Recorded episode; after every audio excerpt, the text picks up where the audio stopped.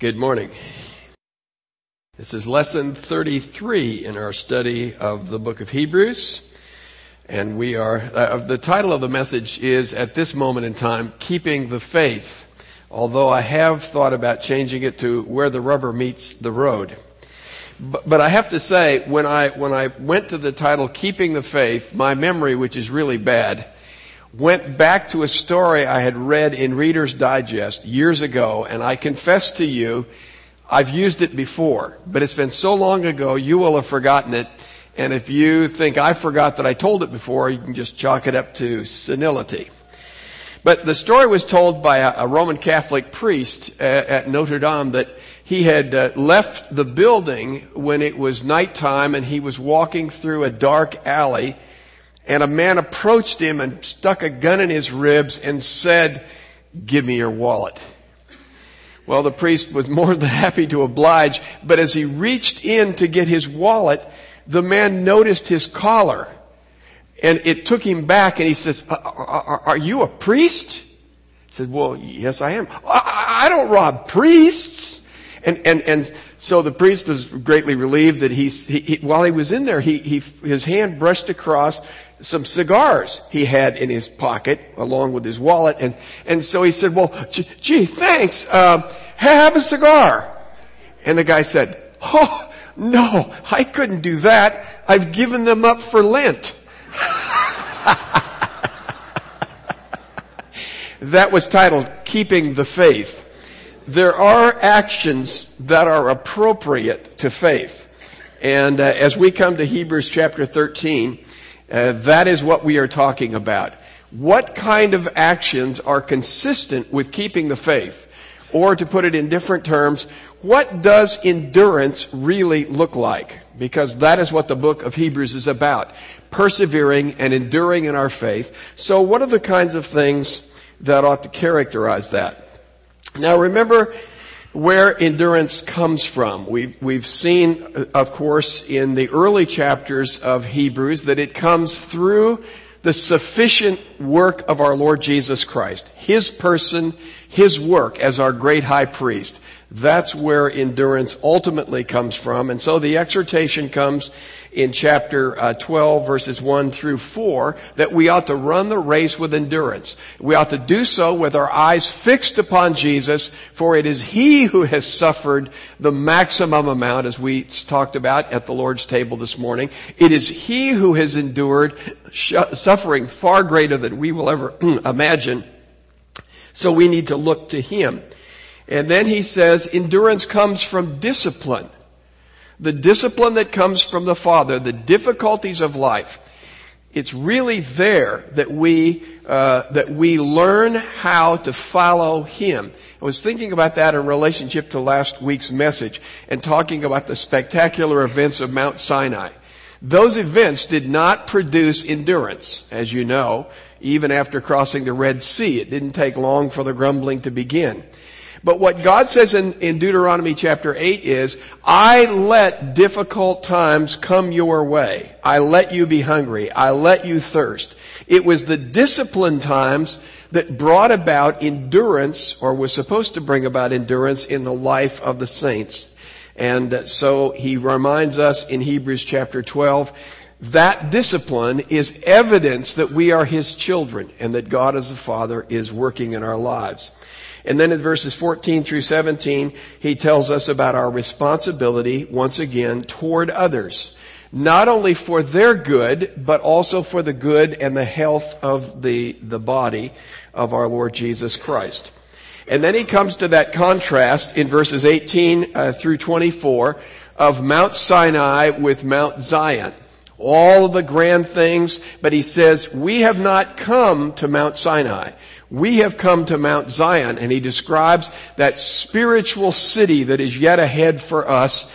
And then at the end of that chapter, he says that there is going to be a shaking that takes place before that city, as it were, is brought to us. It shakes out those things that do not last, but those things which endure will not be destroyed. And so he's saying to us, don't be easily shaken in your faith because we have an unshakable kingdom. And then we turn to chapter 13 And we see what endurance looks like in terms of practice. Now here's the way I understand the layout of our text. It seems to me that the major instruction here is let the, the love of the brethren continue. Pursue and be persistent in loving your brethren. Now, when we come to the next section, it's going to have to do with following your leaders. But here, the main theme, as I see it, is the love of the brethren. That is manifested in various ways. So in verse 2, it's manifested in the form of hospitality to strangers. In verse 3, it is manifested in terms of compassion toward those who are either imprisoned for their faith or in some way are being persecuted for their faith. And then in verse 4, it is manifested by honoring marriage.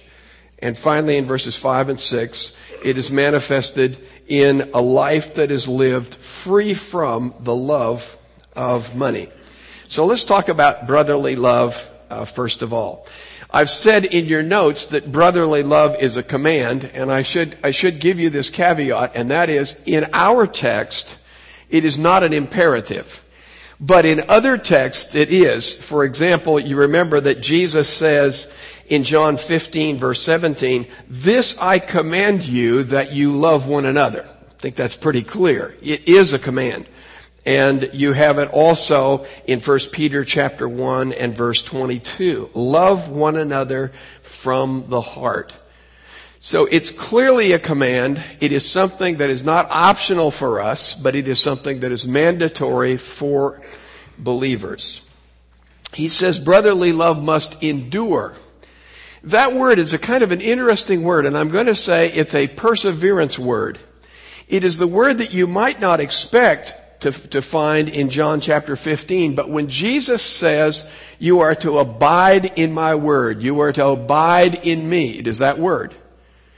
And, and it's, in my way of viewing this text, what he is saying is that love must continue. Now, the inference is that love has already gone on. That is, there has been evidence of brotherly love in the past. We see that in chapter 10, where they visited the prisoners. In fact, you see a number of the things that are described here are described in chapter 10 as something already practiced by these Hebrew saints. So he says it is something that must endure, that must persevere. And the inference is that somehow it may just kind of fizzle out. It may just somehow go away. If you read in the book of Revelation, the, the letter to the church at Ephesus, then you see that somehow that first love has just kind of gone away. Uh, and, and, and without even the church seemingly being aware of it. Why is brotherly love commanded? Well, I've got a few suggestions. One is from John chapter 13 and verse 35. It's proof of discipleship. By this will all men know that you are my disciples, that you love one another. It's pretty important.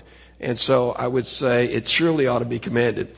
When you go back to the, uh, to the Old Testament and the summary of the Old Testament, remember there are two commands. Love God and love your neighbor, which is exactly what we're talking about here. And so it is, it is clearly one of the great commands of scripture. And then I go on to say, somebody said it this morning in worship, uh, brotherly love doesn't necessarily come easily. And, and, and the flaw is two-sided, if we have to be honest. A, the flaws in me, I'm not always a very good lover of, of others. And, and B, I might as well tell you, some of you aren't always lovable. and you could say, amen, brother, same for you. It's true. Sometimes we're just not, we're not lovable. And especially when you think of a church that has diversity. It's one thing when you have a church where everybody looks alike and thinks alike and is in the same spectrum of life. But when you have great diversity, then you have differences of opinion and, and, and that means that there's going to be frictions and rubbing and we just need brotherly love because it does not come naturally and it does not come easily. It is the work of God in our lives.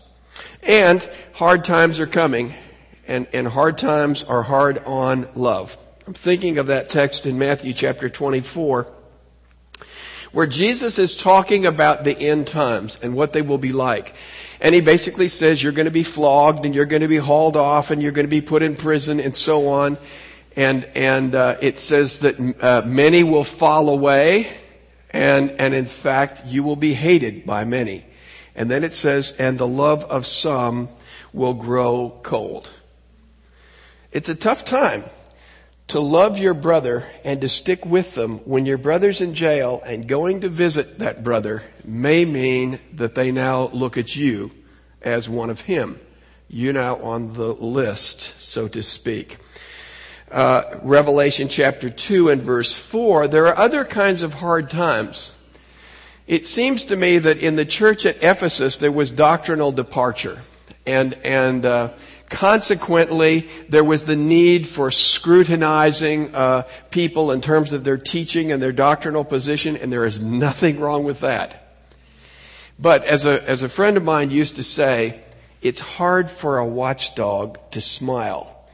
And, and there's just a way in which when you become so oriented to defending the faith, there's a way in which some people get mean in doing that you know, there are different kinds of watchdogs and pit bulls are probably not the standard for Christians.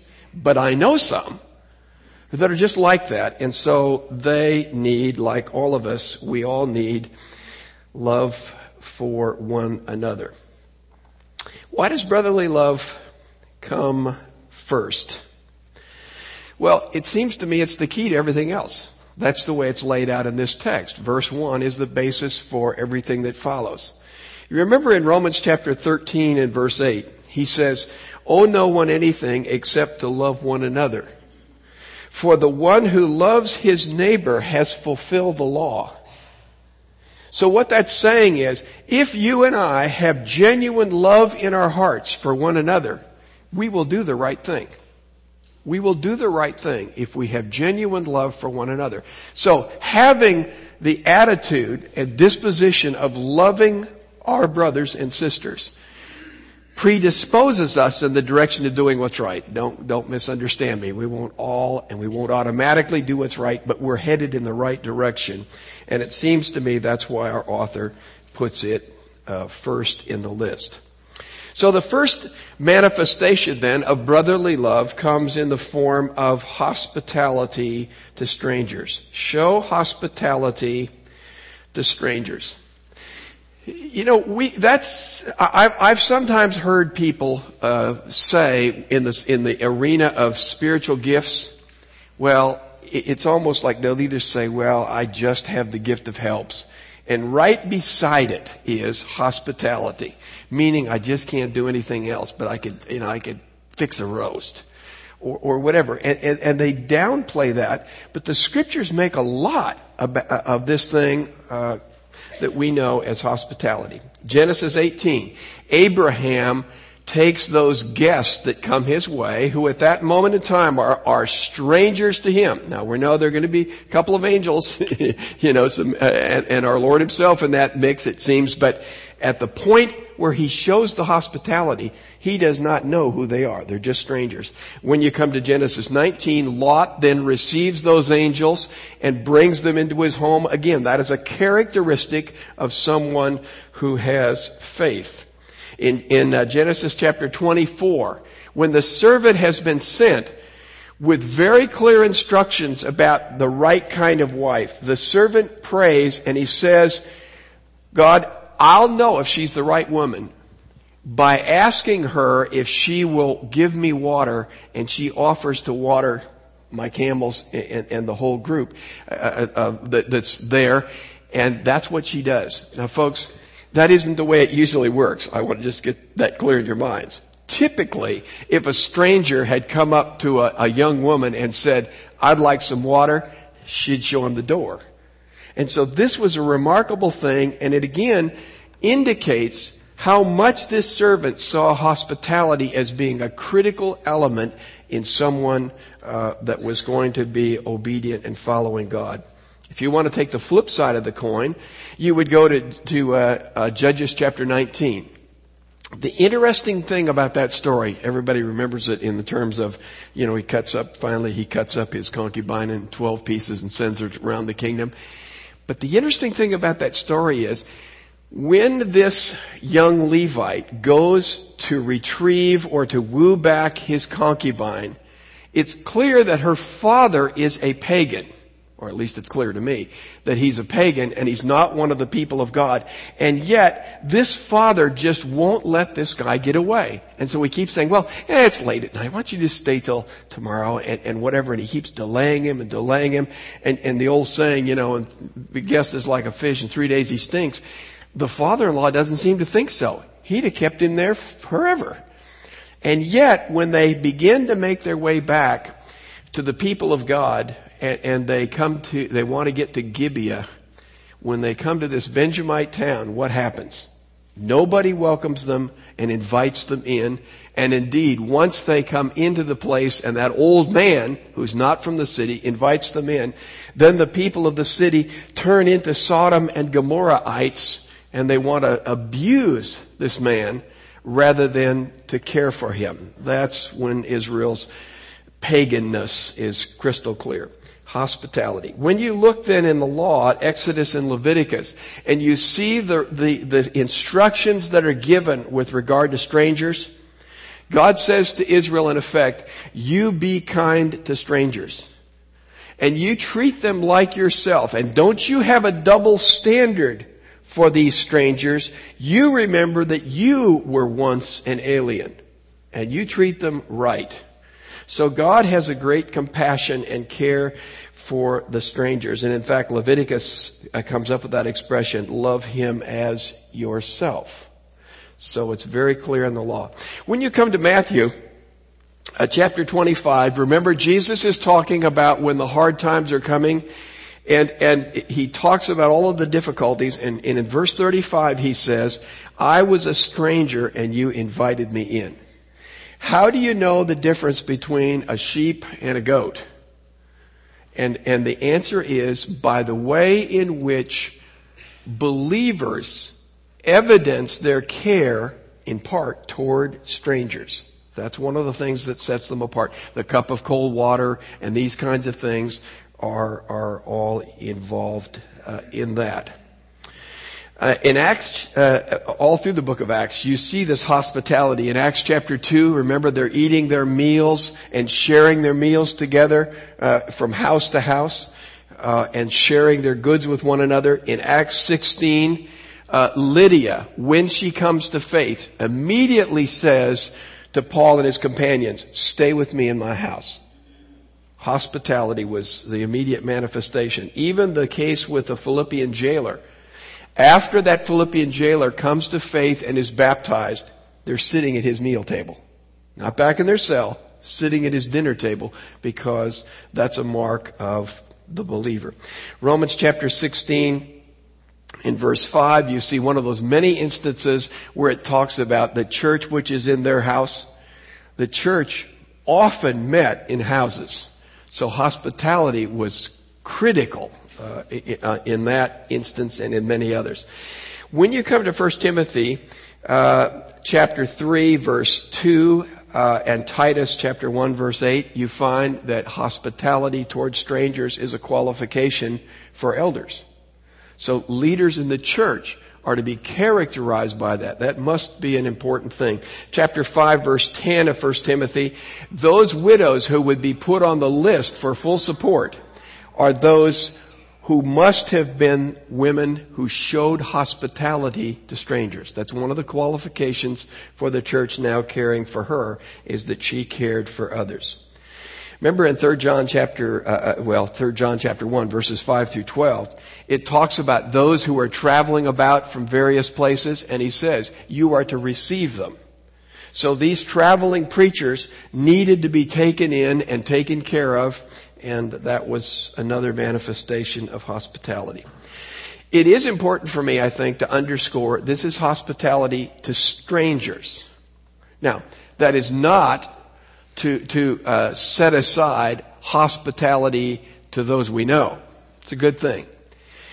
But I, my experience has been, and, and this is uh, over all of my lifetime, it is a lot easier for Christians to invite their buddies over for dinner. It is a lot easier, and, and, and I'm, now I'm not pointing fingers at anybody other than myself, but, but it's easier for me if I go into the gym and, and get in line for the donuts and, and, and the goodies there when I have to make my decision, who will I stand next to? Who will I engage in conversation? It's easier to speak to people we know. But that's not what this text says, says to us. We are to be hospitable to strangers. Now, what would that look like at CBC? What are some of the examples or instances or opportunities that might be here? Let me just give you a few. Uh, the Global Proclamation Academy right, is going to be coming up where, where uh, church leaders are being brought in uh, to the seminary. Uh, Ramesh Richard is the one who, who heads this up. They're going to be brought to the seminary for for about three weeks, and they're going to receive teaching and whatever, and be sent back to their their homeland. Uh, they they have asked, uh, and they ask every year for for houses where these men may go and stay for a weekend or whatever, and, and it's an opportunity. They're strangers.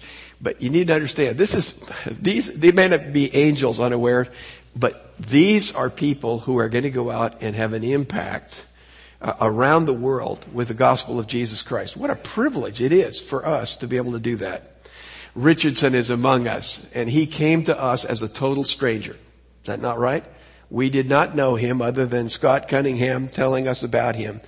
What a privilege it's been for us to be a part of his life uh, for, for these years and in the years to come.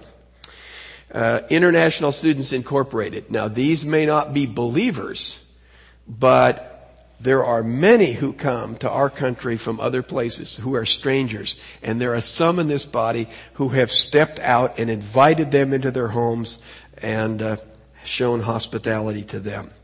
And then, of course, there are visitors and, and visitors in our body, they ought to be just overcome. They, that we ought to be just tripping all over ourselves to get to them, to welcome them, embrace them into our fellowship and into our community uh, as believers in Jesus Christ, showing our Lord's love to them. Then in verse 3, remember the persecuted and the imprisoned. Now I think it's important, and uh, and I, I, hear these verses in, in Matthew and, uh, and here used for uh, prison ministry. And you know, I've, I've been involved in the years past with prison fellowship and I've been to a lot of prisons. But I don't think those are primary texts. Th- these are primary texts for us going to prisons in general as I understand this, this is talking about believers identifying with other believers who have been put in prison and, and primarily because of their faith in Jesus Christ. Now, you'll see that back in chapter 10. That's what he said. You've identified with those people in that way. He talks about brotherly love, verse 1, and that assumes that they are indeed brothers or sisters in Christ. And then he says in verse 3, as though we were with them. In other words, we're identifying with them. Now, I, I, think it's it's a little harder to go to a prison and here's somebody who's who's uh, serving a, a, life sentence for murder, and to say, you know, I'm I'm one of you. Well, I, I've said to guys in prisons, but for the grace of God, I could have been sitting where you're sitting. That's true but you don't really identify with their crime. And, and yet, if they are believers who are suffering for their faith in Christ, you can identify with them, and they are one in the body, as you see in verse 3. Again, Matthew chapter 25 is speaking about, in verses 36 and 40, is talking about believers showing their care toward other believers who are experiencing uh, persecution for their faith. And then you just think practically of Philippians, and you see the Philippian saints uh, who have a compassion toward Paul and who send Epaphroditus. They send a gift. It is their opportunity to identify with Paul in his affliction, and you know how encouraging it is to him from that epistle. So who would such sufferers be today? And what is our obligation to them? And I say this may come close to home soon.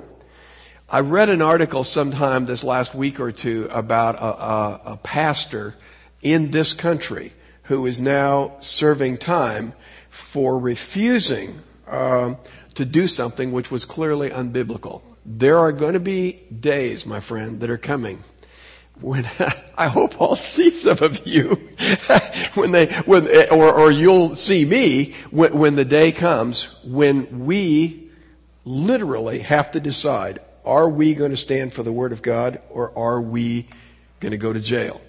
And I'm talking about things like calling homosexuality sin, about saying uh, things about uh, the, the, the unborn fetus and those things. They're things for which we we any of us may in days to come find ourselves in trouble.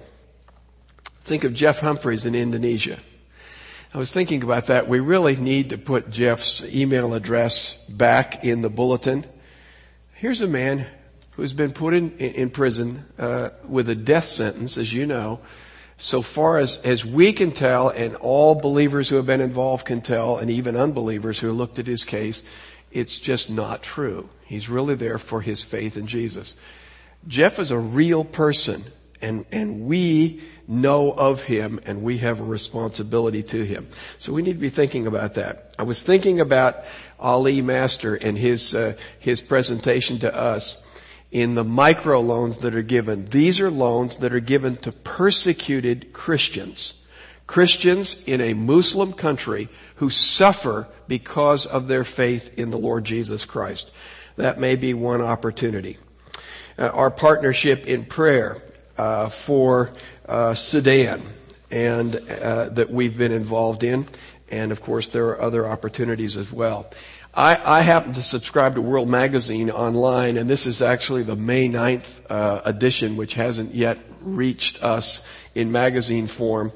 But this is a, an article by a pastor from Zimbabwe. Um, and he talks about the, the nightmare that's going on in that country. Uh, doctors are almost uh, gone, uh, and, and healthcare workers, schools, colleges, uh, are, are, shut down. It, it's just absolutely nightmarish. Uh, and and uh, he, I want you to listen to what he says. The result is a growing national need, a growing mass of people in need, and a growing challenge to our fledgling government of national unity, but also greater opportunity for the people of God to be His heart, His hands, His feet, and make a difference.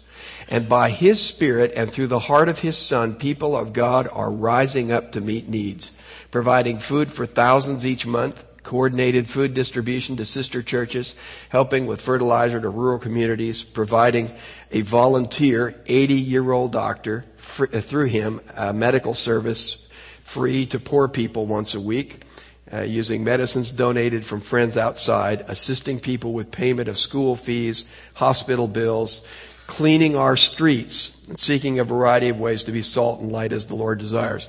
He points out that everybody still gets a garbage bill. They haven't collected garbage for months, but everybody gets, gets their garbage bill. There is no garbage collection. And so the cholera and all of these things are coming along.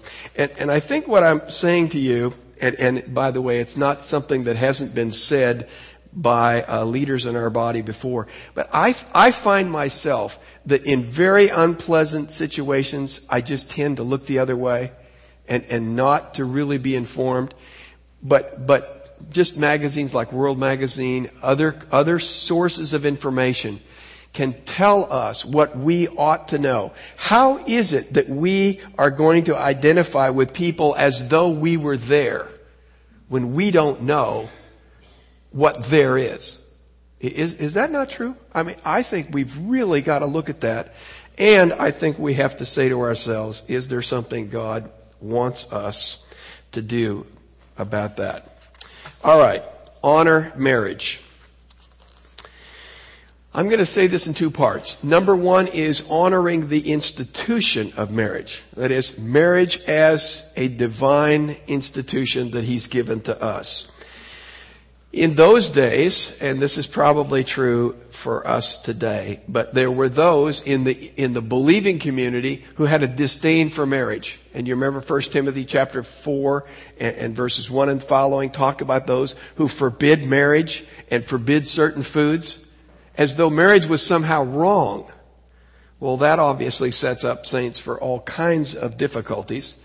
And there were those in 1 Corinthians chapter 7 who said, well, marriage may be okay, but sex is wrong. Well, that sets one up for other issues uh, and problems as well. And then there were those who just took marriage lightly. And when you see the question asked of our Lord in Matthew chapter 19, can a man divorce his wife for any cause? Marriage wasn't taken very seriously. The commitment of marriage, the permanence of marriage, the fact that it's a divine institution. Some abused marriage, and by that I'm talking about the kind of thing that we read about in 1 Peter 2 and 3. And, and I include chapter 2 because chapter 2 begins by talking about slaves and their submission to their masters, and, and Peter makes it clear, not just the kind ones, but to the abusive ones. And then he uses the example of our Lord Jesus and his suffering without saying a word in retort. Weak people who can't fight back often talk back. We learned that from our children. And, and, and, it's still going on. And he says that's not the way to deal with it. When he was reviled, he did not revile back. And then he comes to women and says, likewise, women, you wives, are to live with your husband in a way, and, and, I think you can paraphrase it, in a way that honors them. And by the way, if you go back to early 1 Peter 2, it says that you are to honor those to whom honor is due. Honor is a, is, is one evidence of true submission. All right, I'm going to pause for a minute and say something about this uh, outside of the context of marriage, but where Peter does in the context of government. If we are truly submissive to the government under which we live, we ought to speak about our leaders in honorable terms. Now, I'm, I'm, talking to myself now, not just everybody else. We need to speak with honor about those who are leaders over us, even when we strongly disagree, as I certainly do. Uh, four, same-sex marriage today. How can one honor marriage and somehow capitulate in such a way as to say marriage could be between people of the same sex? How could that possibly be true? When our Lord Himself instituted marriage, if we're going to honor marriage as an institution, we better honor marriage the way God defined it. And that's pretty clear to me in Scripture. And then honoring our, our marriages as Christians. That has to do with the permanence of our marriages, but not just that. Some people may, may teeth grittingly endure. It seems to me that the goal for marriage ought to be union and communion because, again, it speaks of the relationship of Christ and His church.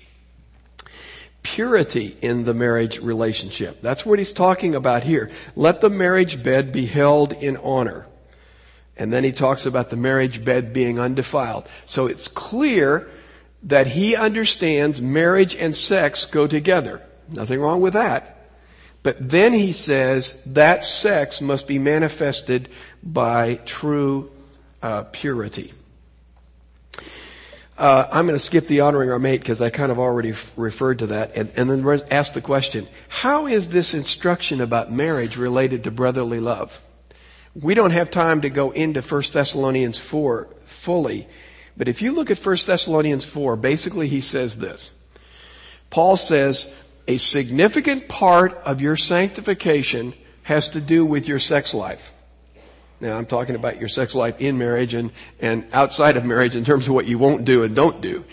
But there's something about our Christian faith and living by the Spirit that manifests itself in every dimension of our lives, including marital, physical relationships.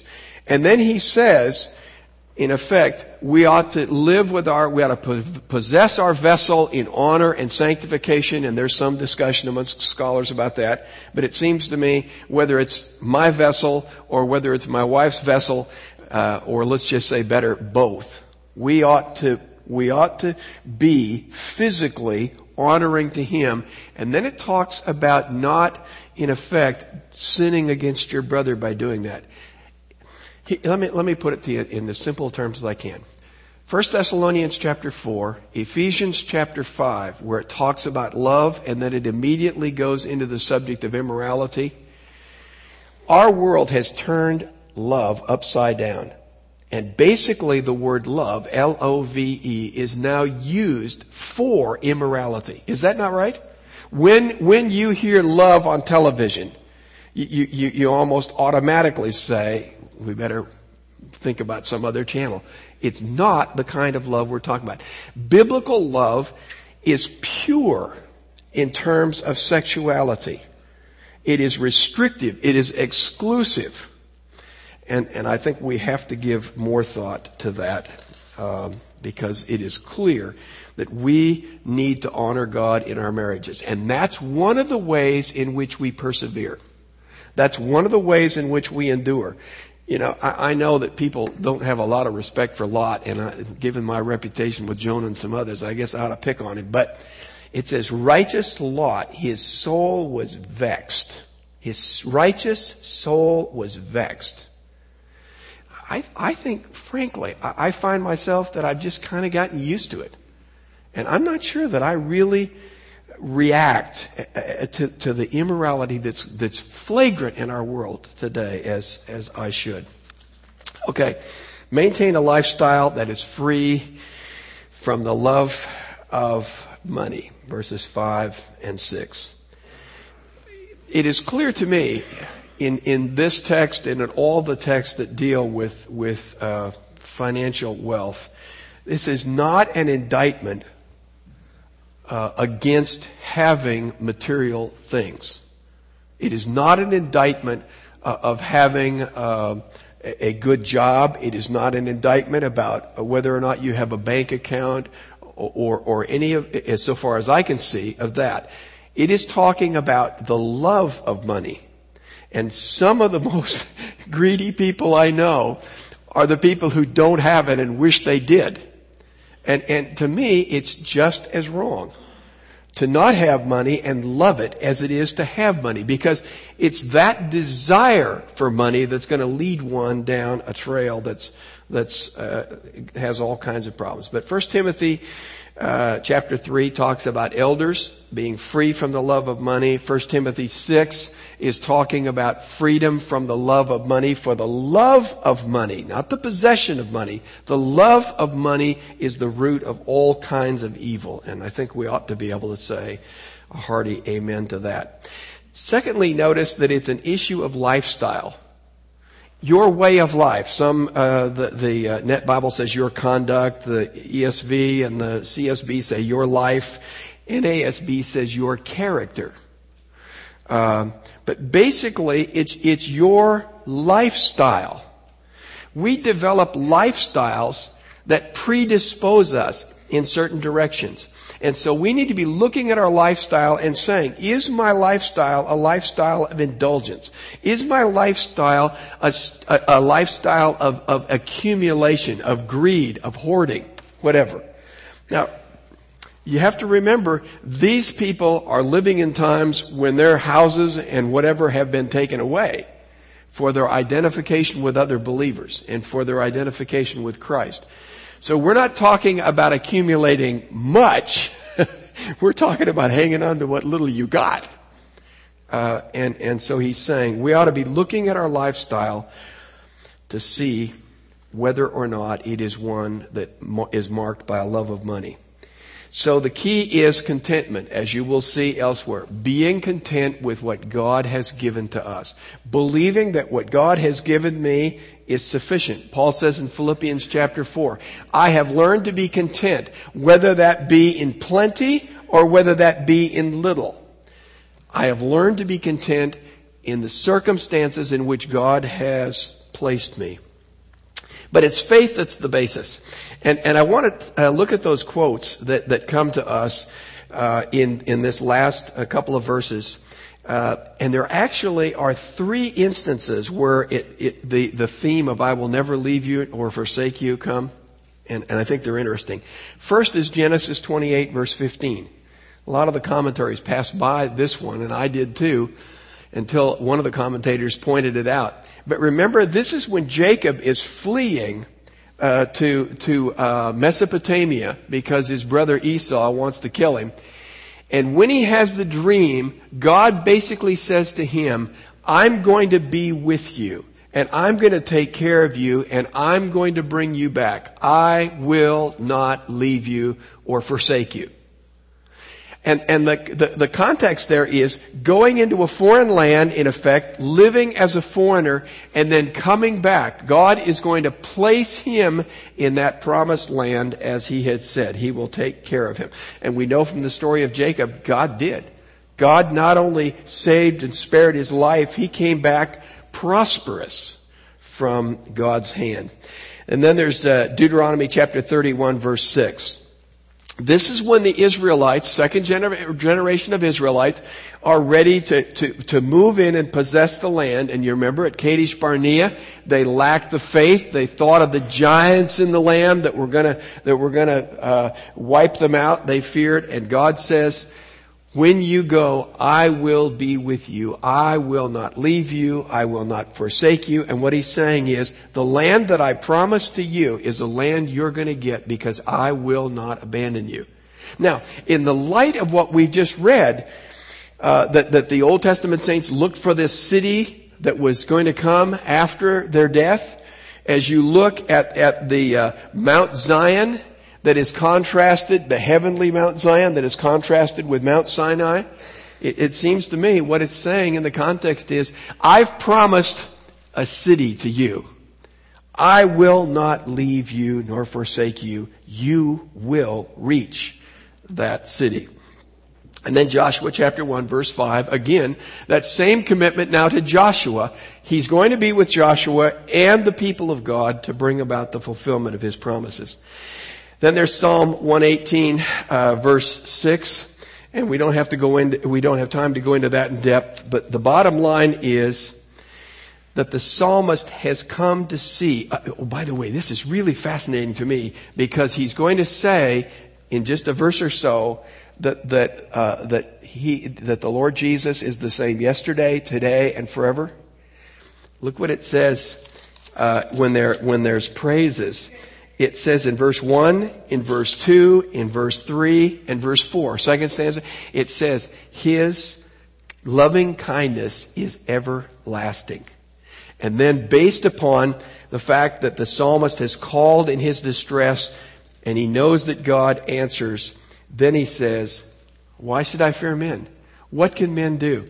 The God in whom I trust does not leave me nor forsake me. He will protect me. He will provide for me. So why fear men? Even though men may, may, may be oppressive and all of that, why fear them? Trust in God.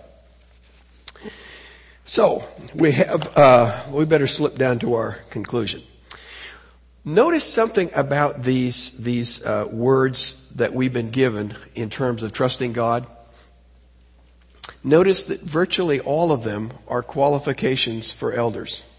You notice that? Hospitality, not, not addicted to money, uh, all of these things, their, their marital life, managing their, their households well, and all of that, all of these things are things that ought to characterize our leaders. And, and all of you, some of you, all of you, but the elders are saying,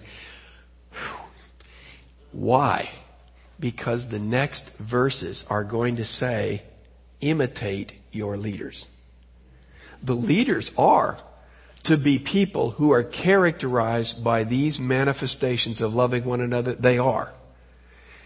But they are to be that way so that other people see what it looks like and follow their example. These are instructions for all of us, and we ought to be obedient to them.